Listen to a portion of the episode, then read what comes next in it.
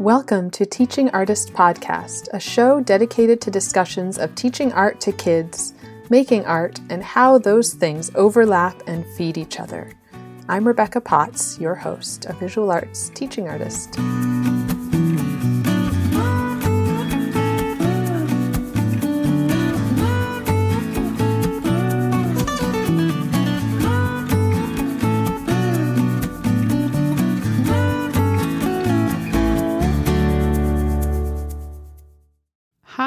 What a busy week. Somehow December always flies by, and I cannot believe it is almost the end of the year. We have had a lot going on in addition to wrapping up this semester of teaching, trying to prepare for some spring art exhibits, and continuing to ride the pandemic parenting wave we are wrapping up our first open call. I am so excited about our winter juried exhibition, coordinated in collaboration with Maria Coit of Curated for Kids and juried by the wonderful artist and educator Chloe Alexander. Submissions are closing Sunday evening, December 13th. It is such an honor and a joy to be on this side of things and see such incredible work come in. I'm so often submitting my work, so it's really interesting to be on the other side of things. With that in mind, I will be sharing soon on Instagram Live a few tips for submissions. So make sure that you're following us at Teaching Artist Podcast on Instagram. We will also be sending feedback to all artists who submitted work to the show. We are so excited to open the show in mid January after Chloe has made selections and we've had some time to set it all up. Thank you if you have submitted. We love seeing your work come in. Lauren Mercerone shared her struggles with dyslexia and how she's learned to embrace her unique challenges and value her unique strengths. I loved how she talked about making art to feed her soul and thinking of showing and selling it as secondary. It's so easy to get bogged down in the business and admin side of art, so that was a really good reminder. Just the other day, I realized that I had spent over two hours just looking at open calls, potential opportunities, and peers one evening instead of using that precious little solo time for art making. Like, that's the only focus time I have. Now, if you are serious about an art career, of course, those admin and business tasks are necessary, but I found that it really helps to be more strategic about time. So I try really hard to use that solo focus time in the studio for things that I really want to be able to focus on. I feel like I can do some of that admin stuff while I'm with my daughter or kind of in between all the other things going on in life. Whew. But Lauren had such inspiring words. Lauren Mercerone is an elementary art teacher and artist based outside Atlanta, Georgia. She celebrates her language processing disorders because this unique wiring helps her visualize information stronger than imaginable. Feeling with lines, touching with color, bringing all the shapes together. Her art advocates for people who suffer from dyslexia. She says, For so long I felt stupid. I tried to overcompensate, suppress my feelings, and pretend that I was normal. Children that suffer from language processing disorders should never feel this way. Through my work, I communicate the unique messages of the dyslexic brain. My work is a form of meditation that helps to quiet the noise in my mind, the constant push and pull between right and left brain, the battle between conforming and being free. So powerful. Let's dive into this conversation. I am here with Lauren Merceron, and I am very excited to hear about your teaching experience and your story as an artist. And I always start with that kind of background. How did you get into teaching? And then also, how did you become an artist? And, you know, did one come first? I think it all kind of happened very organically. My mother is a first grade teacher and she advised me to try to think of anything else to be. Can you think of anything oh. else?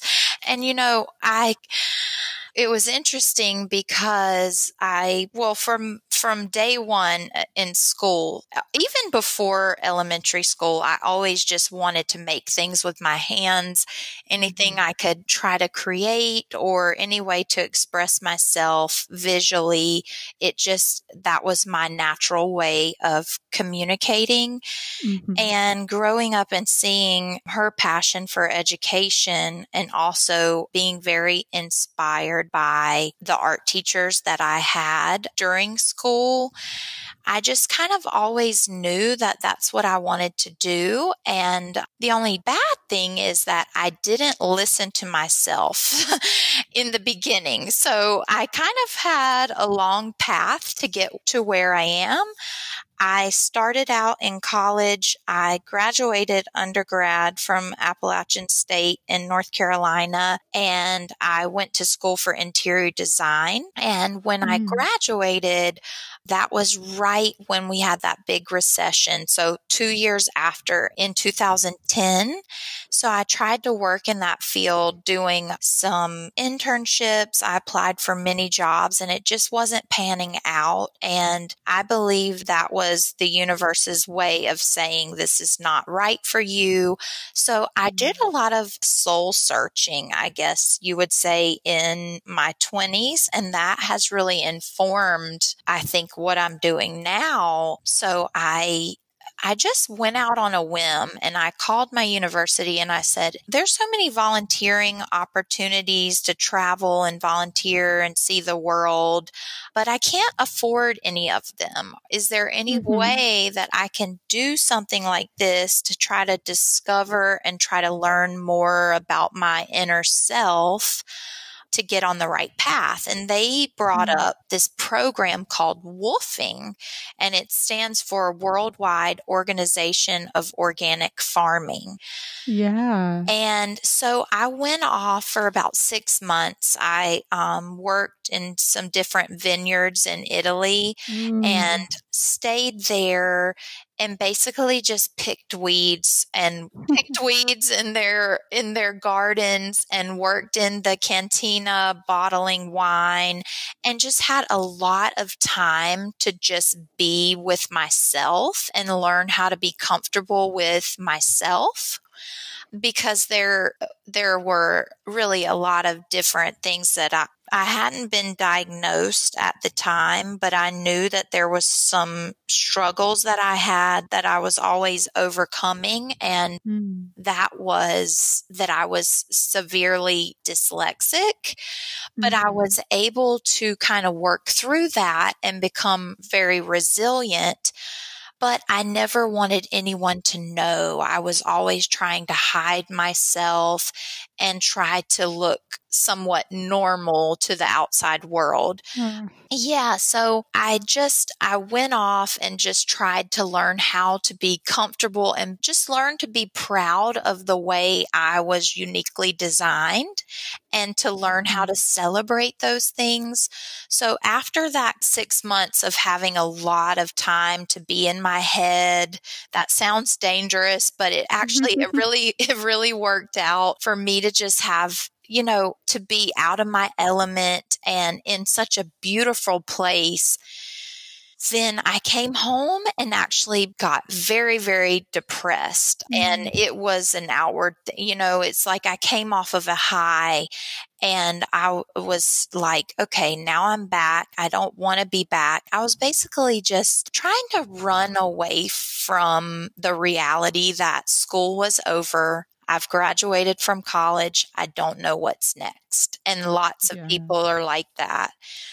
So I I started googling things and I found a program to teach abroad and teach English abroad and I know many mm. people are familiar with this so I, I got the certification for ESOL mm-hmm. and taught abroad for about a year and a half. in uh, mm-hmm. South Korea. And when I came back, that was when I decided, okay, I'm going to go to grad school.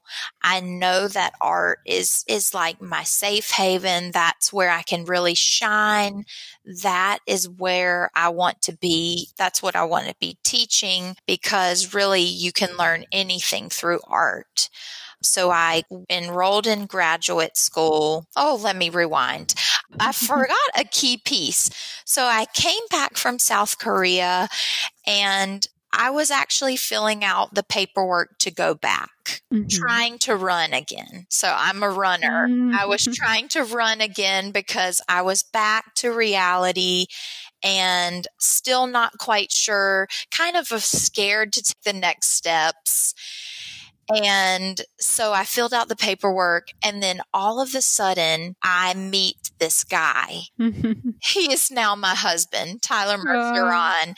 And he said, you know, after so many long conversations with him in our kind of honeymoon phase when we're just getting to know each other, he says, please don't take this the wrong way, but you're running. You you're running. You have to mm. stop running and you have to face face things and you have to get on with your life and mm-hmm. it's apparent that you want to teach and you love art. So get in grad school. It's not that hard. Just go. and yeah. and and really it wasn't. And then he told me another another thing that felt very uncomfortable, but I'm so glad that he helped me through this. It, he said, "You know, I, I see a lot of similarities in you that I see in my mother." And I said, okay, elaborate. What do you mean by that? And he said, well, you know, you transpose things or you say, you take different words and you make them into one word or you say things backwards. And, you know, it's just really interesting. And he was like, have you ever been tested for dyslexia? And I said, no, I just honestly, I, I've kind of thought that I just wasn't quite sure. I knew that I was heightened in organizing things and putting things together. And I've always been a very visual, like big picture person, not a small details person. Mm-hmm. And I ended up taking the test and they found out that I had a language processing disorder. But the thing is, what was even the good mm. of me knowing that? I don't know because it stigmatized me for quite some mm. time. Mm. But I think the issue that was able to be resolved is that, yes, I do have this label and I hate labels. Mm-hmm. But before, I always wanted to hide who I was. And now I say, you know, I don't really like reading out loud to people. I am not a good speller, but these are my strong points and these are ways that I can add to our group and, you know, and just learning how to celebrate the things uh, that I'm good at and just accept my weaknesses and continue to work on them. Yeah. Did having the diagnosis give you also accommodations in grad school? Like that could be one reason getting that label might be helpful. Yes. So they gave me accommodations and mm-hmm. the one thing that has really changed my life so much is dictation mm, because I think I would just get so frustrated with dyslexia that I have all this stuff in my brain and I cannot mm-hmm. get it out. It's all there and I want to mm-hmm. communicate it through my writing. It was really the weaknesses in my writing it's not in my thoughts or the way I organize them. It is in the mm-hmm. actual, mm-hmm. the actual writing of it. Yeah. So when I started to use dictation, it was revolutionary. I, I mean, I could write a five page paper in one hour, just get it all out and then go back in and regroup, read over it, revise it. It was just like, I felt like, oh my gosh, life is just, it's not that hard. Thank goodness. Because before it's just like every task with writing was overwhelming. It was agonizing because everything would be in my mind. And then while I'm trying to write one thought down, I lose all the rest of it. It's like my brain is mm. working faster than I can capture it, if that makes sense. Yeah. And is there like a specific software that you use, or is it just the Google free dictation stuff? I have searched. Yeah, it's all the free. Yeah. I I think I have searched to see. At first, I, I bought a Mac and I noticed that there is a dictation feature on the Mac mm. that's free, and they have you know, I'm sure if you pay for one, they're even better. But then even with mm-hmm. reading, so like I'm also like, it takes me a long time to read information and digest it. Mm-hmm. And so I use, I love Audible because I can also listen to books and learn while I'm painting or while I'm doing other things because also, you know, mm-hmm. teaching artists and also being a mother, it's like you just have to yeah. really maximize your time. Like you can't just sit on the couch for hours and read. You need to mm-hmm. read and paint and cook and all of those things all at the same time and lesson plan. Right. So like sometimes now I probably should not be saying this out loud, but sometimes I, when I'm lesson planning, I'm always thinking of plans and how can I do this better? But I may even be driving down the road and just record myself talking to capture those mm. ideas and then go back and then formally put it in a plan. But yeah. I've noticed that when I was about 27, I noticed that once I started giving myself grace about my weaknesses mm-hmm. and letting people know up front that, you know, I am dyslexic, but I can function just like anyone else. Just give me a chance. And there's also things that I can see more clearly because of the deficit in one area. There are heightened things in other areas. Mm-hmm. And people have been so gracious to accept this. And it's really just opened me up to so many opportunities before, you know, I was hiding. I was hiding. I didn't want mm-hmm. anyone to know that I was stupid, you know. And then I learned that I'm actually brilliant in oh, some areas. Oh. And the thing is, I tell my students this all the time. The art room was my refuge. In high school, I mm-hmm. thought, oh my gosh, please, please don't call on me to read. Please don't, please, please, mm-hmm. because I got picked on so much. People laughed at me, and, you know, it just really stigmatized me. But then I knew at one o'clock, I was going to my heavenly place, and that was the art room. Oh. And I knew that there, no one could touch me there, that that was my safe mm-hmm. place, mm-hmm. and that I could, it was a meditative place where I could just focus on the things that brought happiness and there was no struggles. There were no struggles there. Yeah. Uh, that's beautiful. Do you feel like having those experiences helps you to kind of help students through similar experiences? Absolutely, because we all need small wins mm-hmm. no matter what. And the school that I work at right outside of Atlanta, we are a Title One school, 100% free and reduced lunch, and the kids are so resilient. I cannot explain to you how resilient they are how much that they have had to endure in their life i don't even know. And you you know they just come so happy and they're smiling and they're ready and they're eager. And god only knows what they went through the night before. Did they sleep? Did they have a bed to sleep in I mm-hmm. don't know, but what I do know is that we love each other. Mm. I've been at this school for four years now.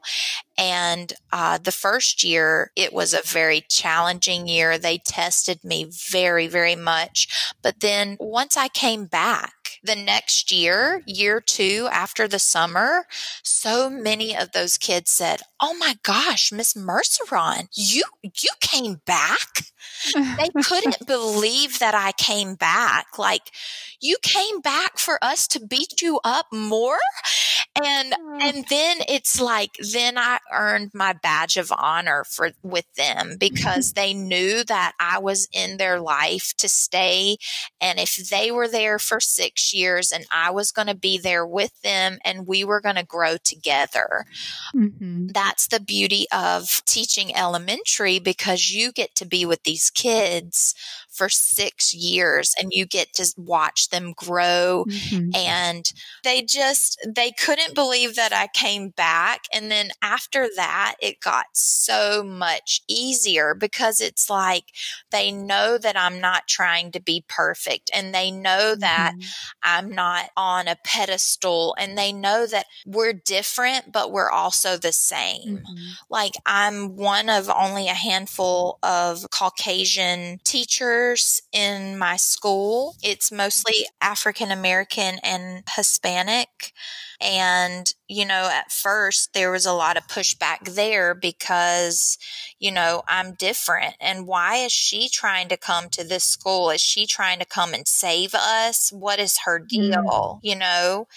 And once they saw that art is about celebrating our differences, I feel like we're always drawn to the things that are different than us. Mm-hmm. We always want to learn about people that have done things in a different way. That's just our natural curiosity as artists. So, and just being honest with the kids and telling them, you know, I'm not perfect. I have struggles. We all have struggles. But in here, we're going to practice learning how to fail and how to learn from our failures and move forward. Yeah, I like that point about artists kind of just looking at the world and, and embracing all of the different things that we see. Yeah, I guess it's all in how you look at it. Like, I follow a lot of African American artists and mm-hmm. I learn from them daily. Here we were interrupted by the loudspeaker at Lauren's school. She was recording with me during her lunch break.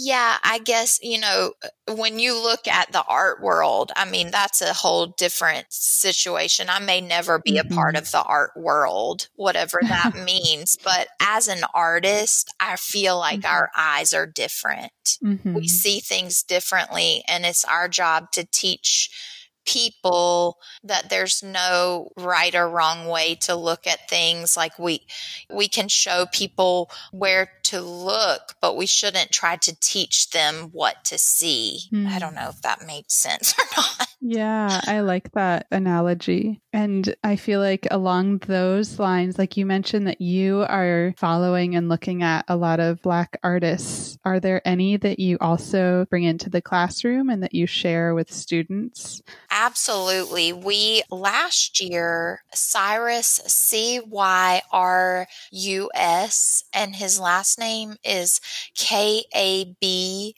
I R U, Cyrus Kabiru.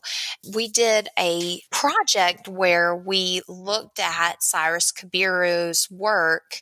He was also featured at the High Museum of Art and we have a part a portion in our curriculum for sculptural art and what he does with his work is he upcycles things that he finds mm-hmm. materials that he finds and he turns them into these optical like almost like lenses that you mm-hmm. wear so it's almost kind of like high fashion yeah. but he uses junk to create it and to turn it into something really beautiful. Mm. So the kids, they really related to learning about his work. But yes, I really try to make sure that we're not talking about old white guys in our art room. Yeah. Yeah. I think that's important, especially, well, for all students. Mm-hmm.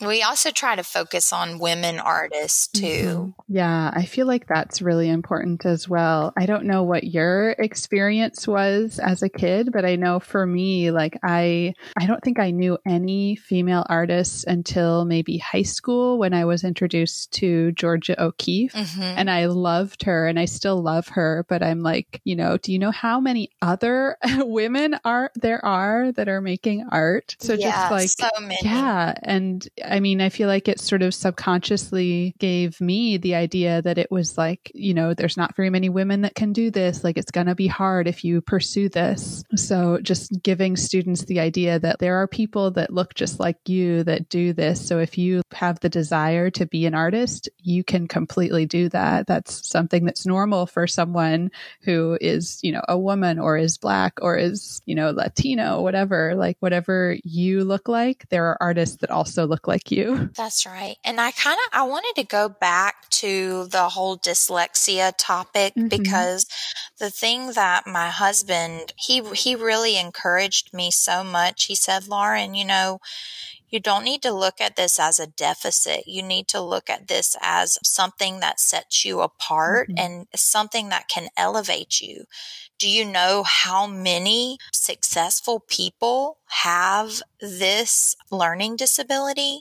His mother, Odette Bolano, she is one of the head CEO for hospital systems. And there's mm-hmm. so many people, so many actors, so many like business women and men that have been able to use this to elevate themselves. Yeah. So when I, you know, when I made that mindset shift, it really was a good step in the right direction. And also for my kids in the classroom, you know, just you have to think about, I can't, if they say, I can't do that, I can't do that, and then you just, all you need to do is say, you can't do that yet. Mm-hmm. That word yet, once you add that, it opens you up. It opens your mind up to so many other possibilities. And really, you just can't imagine where you can go from there when you just add the word yet. Yeah. When you open your mind and are not closed minded. Mm-hmm. Yeah, absolutely. Hey, listeners, I'm jumping in here because I have an ask of you. If you are enjoying the show, I would so appreciate your support. I'm humbled and grateful for all the interest in this show over the past several months and for the messages I've received letting me know that this podcast has resonated with you. It has been so inspiring to hear from you. Thank you. This podcast does take time, effort, and resources to share with you every week. And I want to, I plan to keep it going and stay focused on highlighting and inspiring artists who teach while also continuing to grow this community and dreaming up additional ways to help you. One way to accomplish this is through direct listener support. Your support would really help the show and community grow. So, I've set up a link where you can quickly and easily support the show the whole thing will take less than 60 seconds. It's at anchor.fm slash teaching artist podcast slash support. You can contribute one, five, or ten dollars per month. If Teaching Artist Podcast is a part of your week and you love what we're doing, please consider visiting anchor.fm slash teaching artist podcast slash support or just clicking the link in the show notes and supporting us in any way that you can today.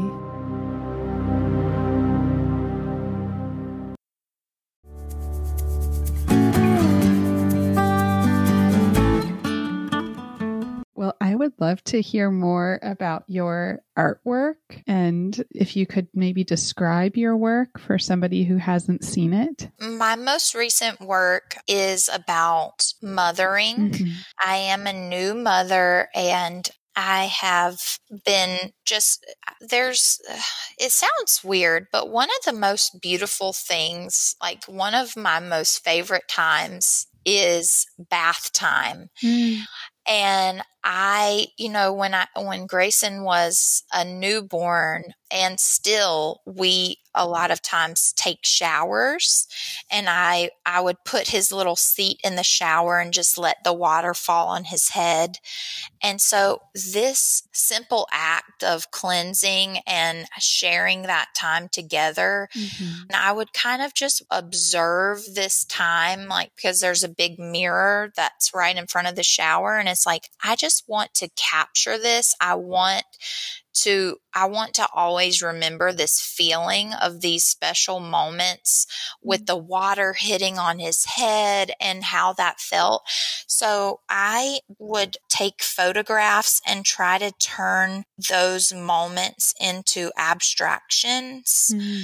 So basically, from the photograph, I would do like an exercise, like a loose sketch where I'm just making lots of little circles like almost it's almost just like abstract figure drawings mm-hmm. and the work has lots of layers in it it's a lot of mother and child like just you know you're embracing the child holding your mm-hmm. holding your child and lots of monochromatic colors of blue mm-hmm. i've always gravitated towards the color blue and that's a symbol for me of peace and mm. clarity and uh, what is the word uh, just like thinking of water and mm-hmm. thinking about cleansing and things like that so mm-hmm. the work is very it's like you don't even see the any features of the face it's very abstract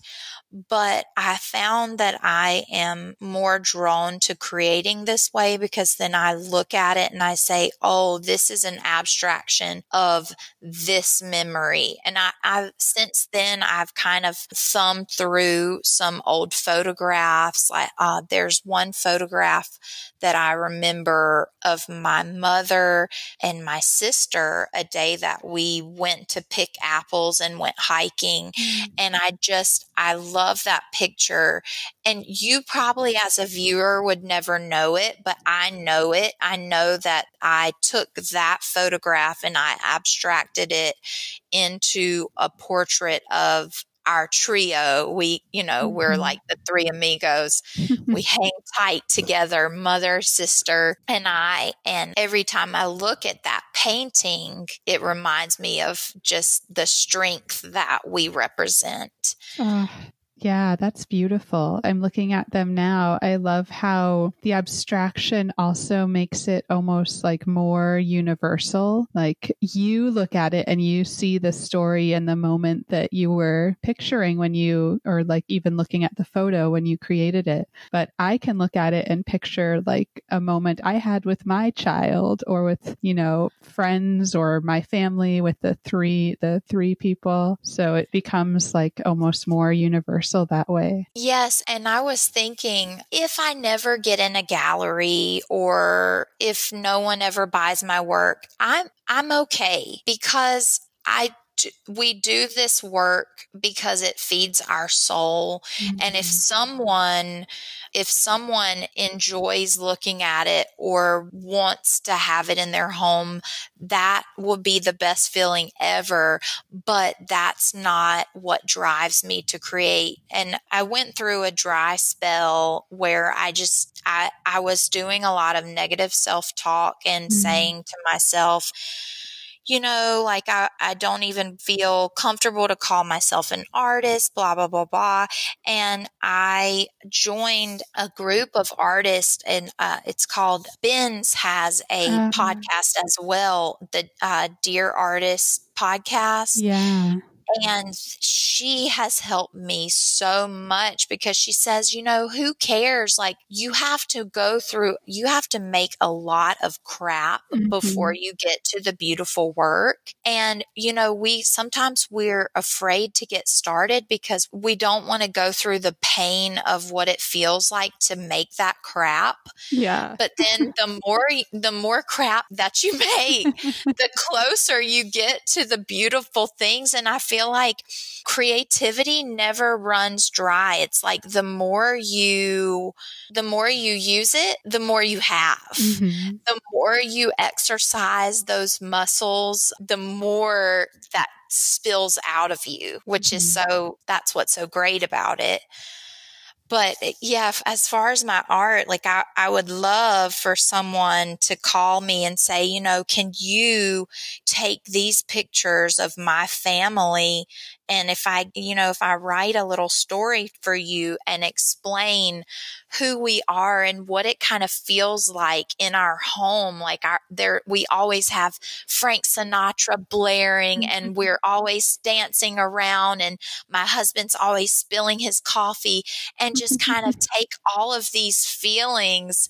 and turn it into this abstraction, mm. then it kind of creates a narrative. Like if you have that in your home and people come over and they're curious, like, what is this? What, eh, oh, and then you could just say, this is us. Mm-hmm this is what it feels like in our home, like on a, a no lipstick, no like floosy dress kind of day, like the real down and dirty us. Yeah. Oh, I love that. And having it be like, I like what you said about the work feeding your soul. And yeah, the Dear Artists project, I know I've I've heard about that project and I know of Ben's Amataya. She seems amazing. I'll need to like connect with her at some point. She is. She gave me a, an assignment. Uh. and I, my assignment was to paint 30 mother and child paintings. Ooh. And don't think, do not think, just let mm-hmm. it come out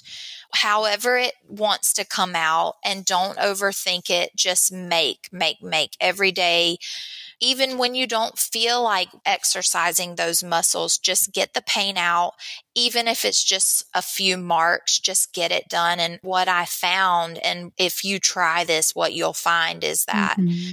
The hardest part is getting started. And then the more I have been doing, you know, every day creating, it's like the more I am, I have an appetite to, ha- I, I have to make that time. Mm-hmm. Like my son is 18 months.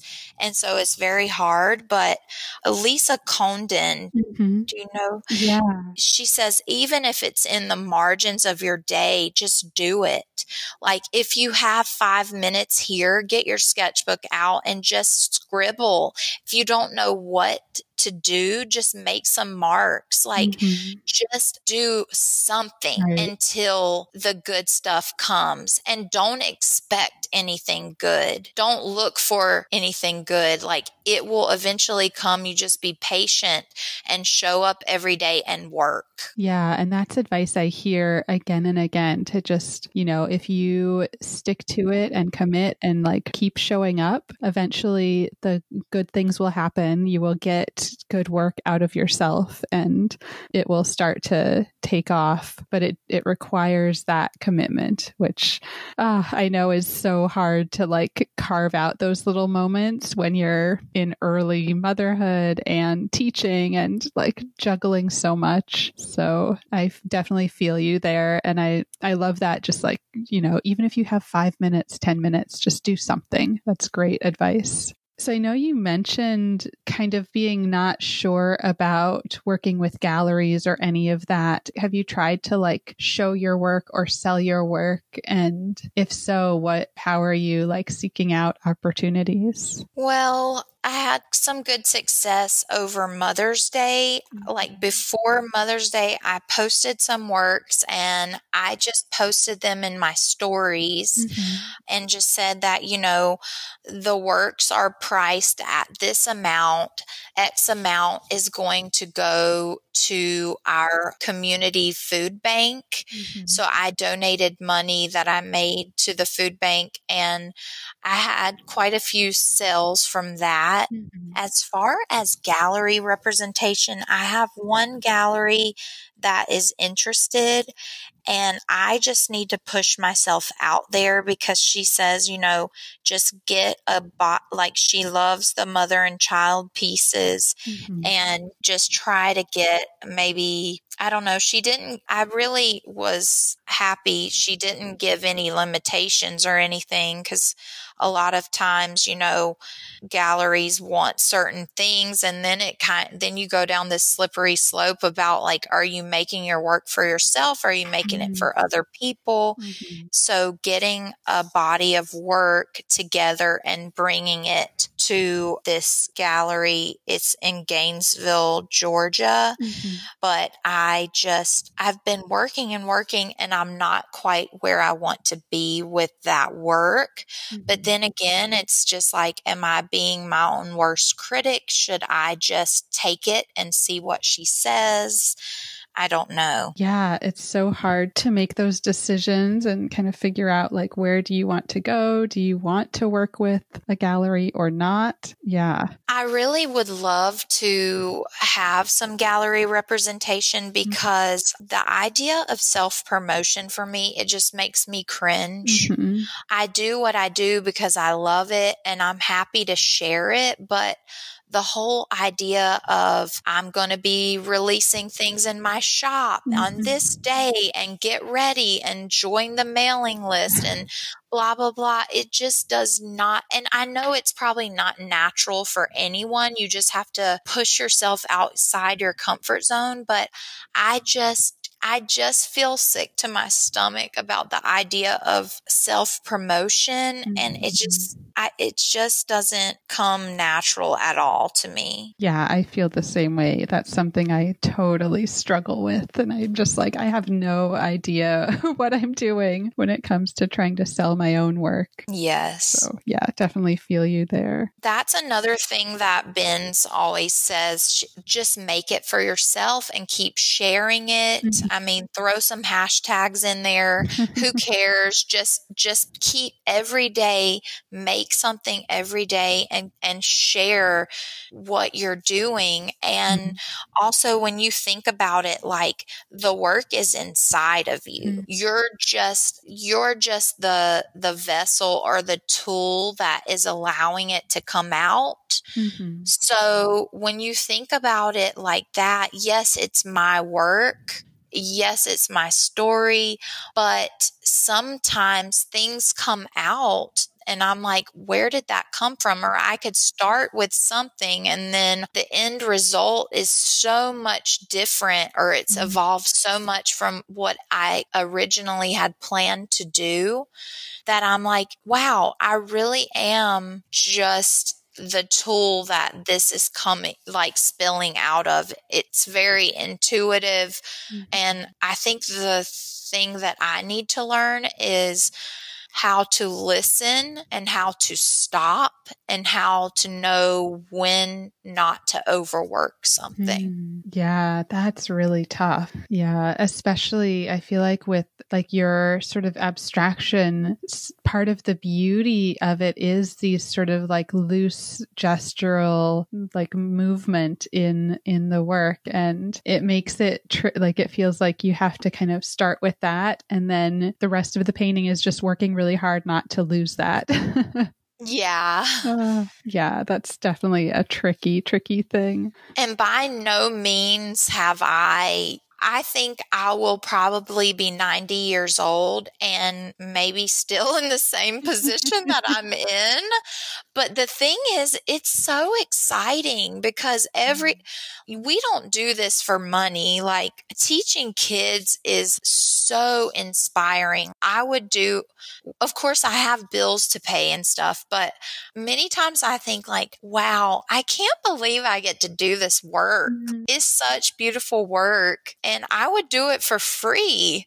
Don't tell my boss. But I mean, it's just like, it, you know, you walk in and before you know it, it's like, oh my gosh, it's over. Mm-hmm. It went by so fast. And then as far as the art making goes, you know, you're always learning new things about yourself. And so what an exciting life, even if you never sell one darn thing or no one ever likes what you're doing or you never get any recognition, who cares? Because mm. it's just such a fun thing to be discovering and yeah. exploring. Uh. Not everyone gets that privilege or trust in enough in themselves to allow that privilege to happen. Yeah, it does take such trust to let yourself go to town on a blank canvas. Diving into that can be scary. And I've just thought of, as you're talking about sort of this like love of teaching and also art making, whether you share your art making with your students at all. I do. Mm-hmm. I actually, I have paintings at work and I have like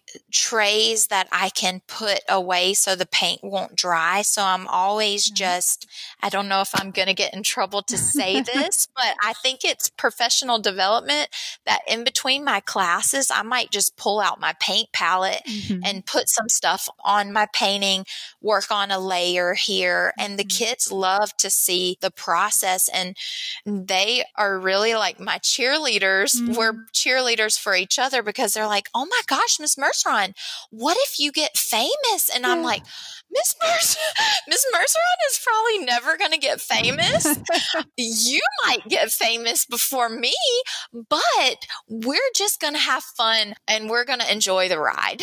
yeah. Oh, I love that they're cheering you on and they have that vision of like, well, you're an artist, so someday you're going to be, you know, this famous artist in museums and but it's amazing though that you're like they they see you that way and I think that's really important that kids, that students start to see like you're the art teacher and they can see that you're actually also an artist. It's a, it's wonderful. Yeah. Well, I think we have to be, right? Mm-hmm. I mean, mm-hmm. if we're going to be good, good art teachers, we really should practice our craft. And I think the more art I make, the better I teach because sometimes we can get pigeonholed as teachers and going on Pinterest and I love Pinterest, but like, you know, we are creative beings. Like we can generate ideas. We don't have to always be looking to others. And the more we create, the more ideas are going to come. Like it's like mm-hmm. the more you exercise, the the more strong you feel. Yeah, yeah. It's a muscle. Yeah. Okay, I have a couple of just kind of like fun wrapping up questions. So one really broad, what are you curious about? I'm curious about money.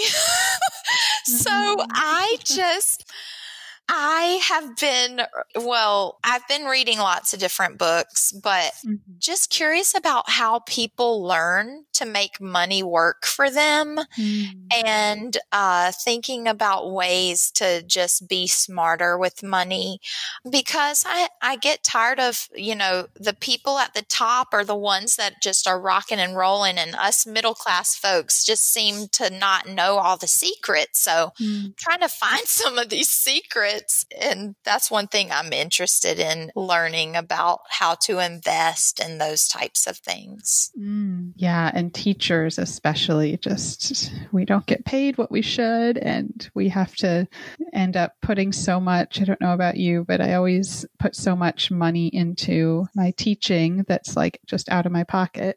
And I know so many teachers do.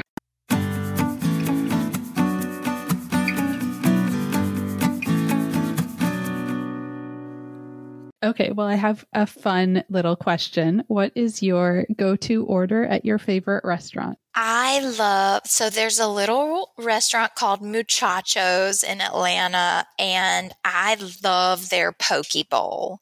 It's mm. just my favorite thing. It's, it's the coolest little restaurant because it's a hodgepodge of things. Like there's some Asian things and there is some uh, like burritos and different things, mm. and it's a coffee shop it's kind of like if I were a restaurant, that's how I would be because I'm all over the place. But yeah, muchachos and the poke bowl. Awesome. That sounds really good. I love poke bowls too. Is there anything else that you would want to add? Yes, I want to add advice for young teachers mm-hmm. because I I didn't go the traditional route. I have an interior design degree and then I went to grad school for art education. I never did mm-hmm. student mm-hmm. teaching, so I had to kind of learn the hard way. I learned about classroom management after I was put on a one of those whatever that red flag they put when they evaluate you. Mm, yeah. I got that and it oh that was a whole nother journey where I was just every day like, oh, can I do this? I I love to teach. I love children. I love art. Like I'm passionate and there's lots of people that aren't even passionate and they're doing this. Mm-hmm. And I want to be here. And so I was always just thinking like, how can I do better? How can I do better? And then I get this red flag on my TKES evaluation. That's what they call it in Georgia. But you know what? That made me stronger. And once I got that classroom management under control, everything else just seemed to fall into place. So my advice for new teachers, give yourself grace. Mm-hmm. Be proud of yourself. Celebrate your small wins also self reflect every day. What did you do well?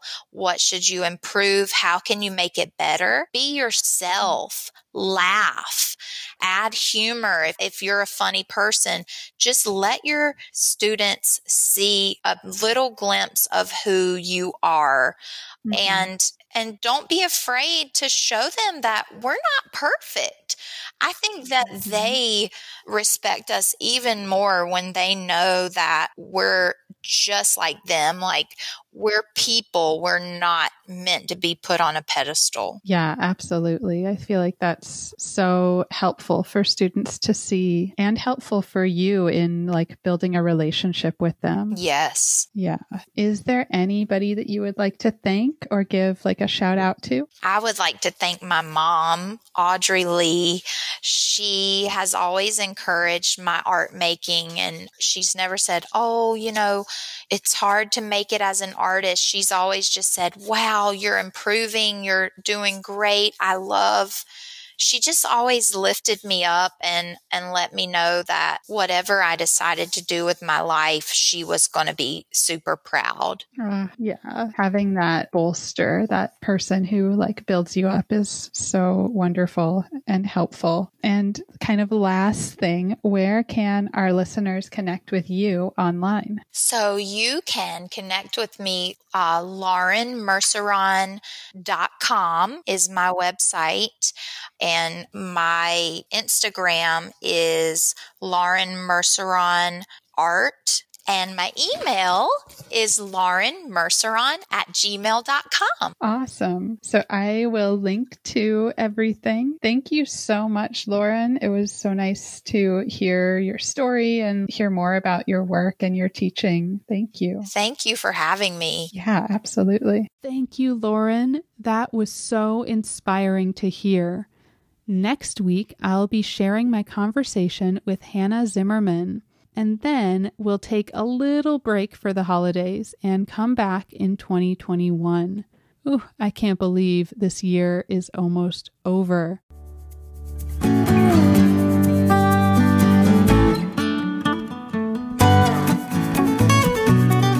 Thank you so much for listening. As always, you can reach me at Teaching Artist Podcast on Instagram or teachingartistpodcast at gmail.com. Who do you want to hear from? Please share your recommendations of teaching artists. And if you loved this episode, please subscribe, leave a review wherever you listen to podcasts, and follow me. It really makes a big difference. Thank you.